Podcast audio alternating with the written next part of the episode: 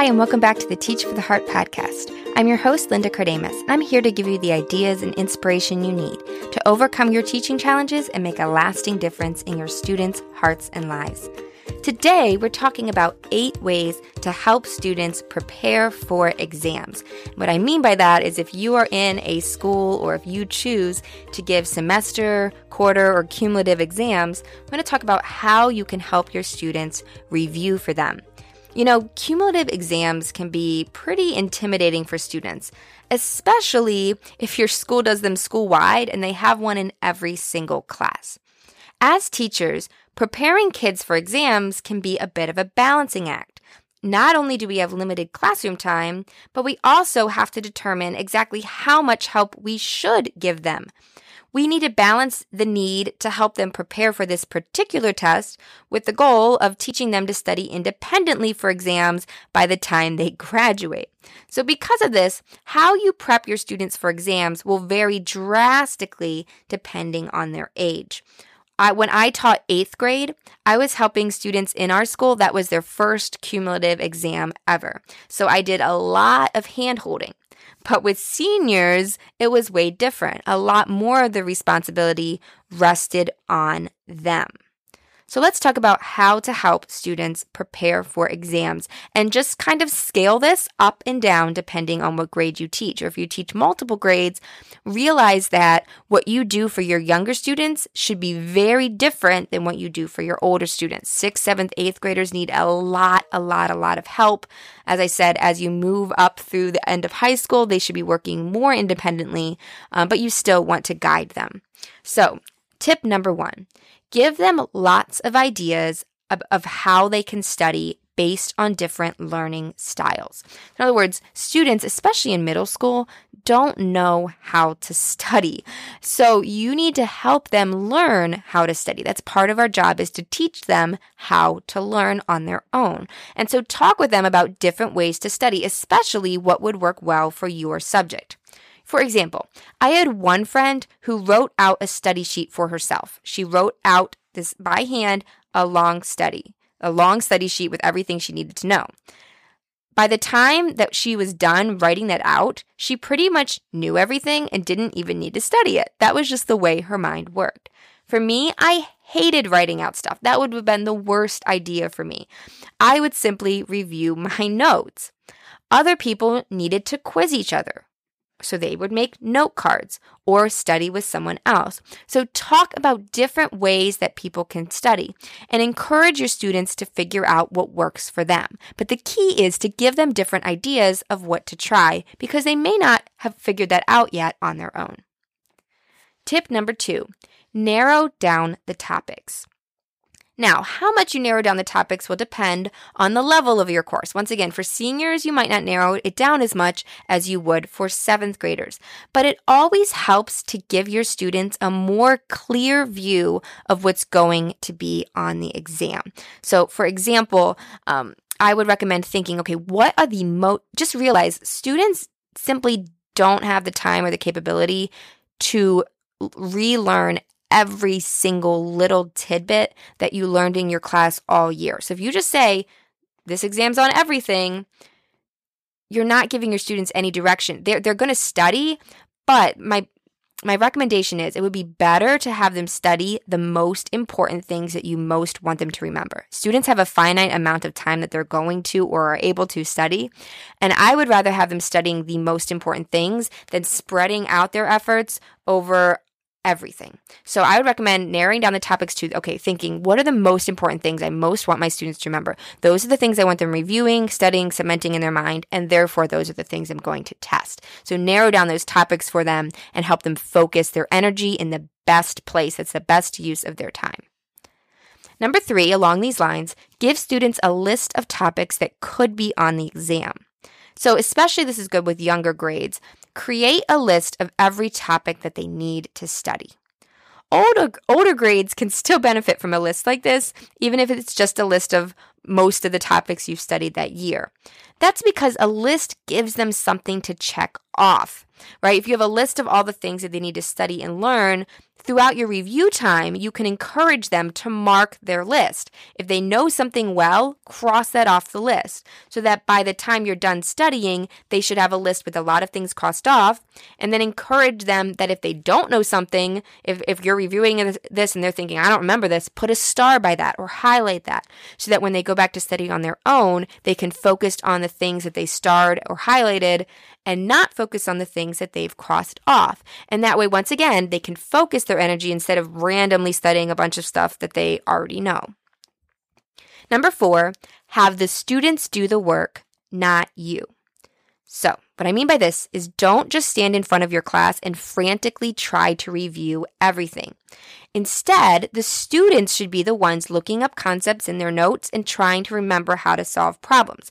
Of course, you should be there to help them, but the more actively involved your students are, the more they will be focused and engaged and the more they will remember when I helped my students study for exams, there was we I since it was like I said it was their first exam, so we took about 4 or 5 days reviewing together.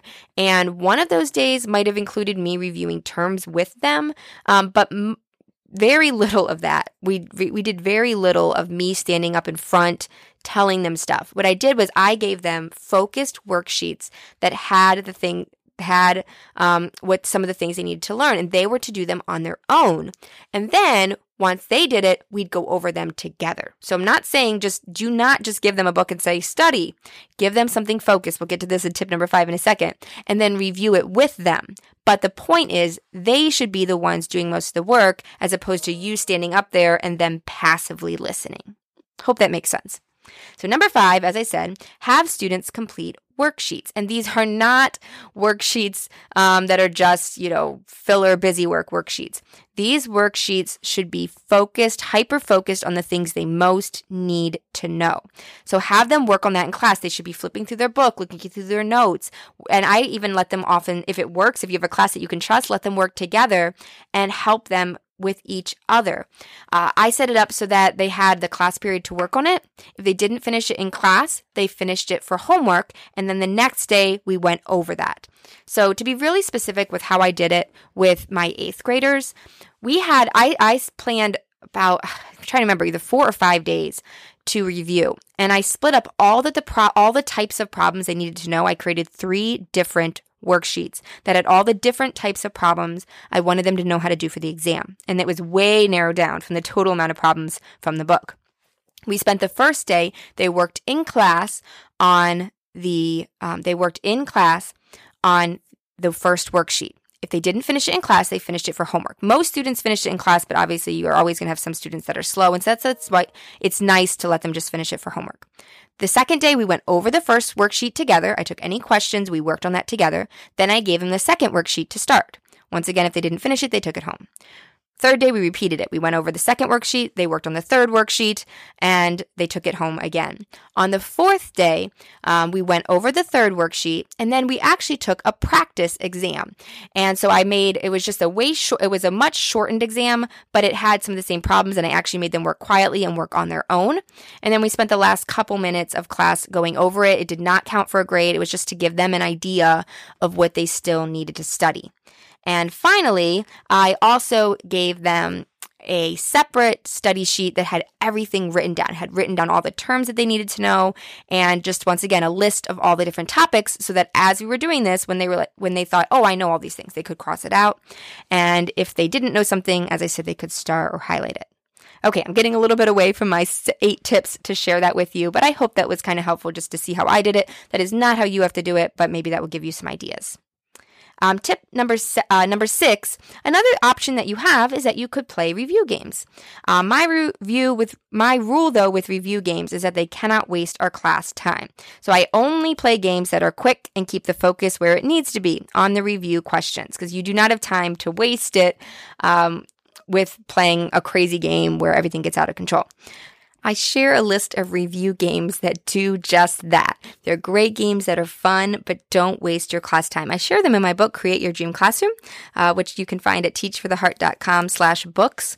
And I also share the list of games in a separate article at teachfortheheart.com slash review games. Number seven, have students write quizzes for each other. This is another idea that I didn't use. I already told you what I did, but I found a lot of teachers have found this very helpful. And that's to have students write their own quiz questions. This engages them more deeply with the material because they have to think what would be on this test. And that's a very good skill. So they write five to 10 question quiz. Then they exchange with another student who takes the quiz. Finally, they pass it back and they must grade the quiz they originally wrote and discuss with each other the wrong answers. So this is a great example of an activity where the students are the ones working, but they're doing it in many different ways with different skills and it helps them dive deeper into the material. And number eight, I already shared a little bit about this, give students a practice exam. This is a great way to help your students diagnose how prepared they are. As I said, I typically did this the last review day that we had. I gave a practice exam. It was short, it was ungraded, but it had similar questions as were on the exam, and they couldn't use any of their notes to take it, just like the exam.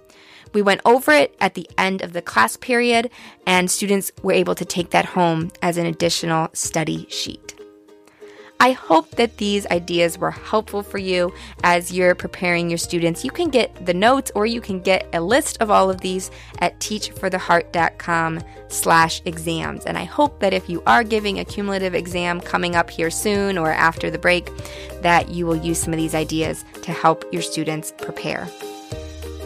I hope that you have a great day and that you, if you're reading, if you're listening to this when it went live, I hope you have a wonderful Christmas and holiday season with your family. Looking forward to speaking with you again soon. In the meantime, keep growing, keep striving. You really are making a difference.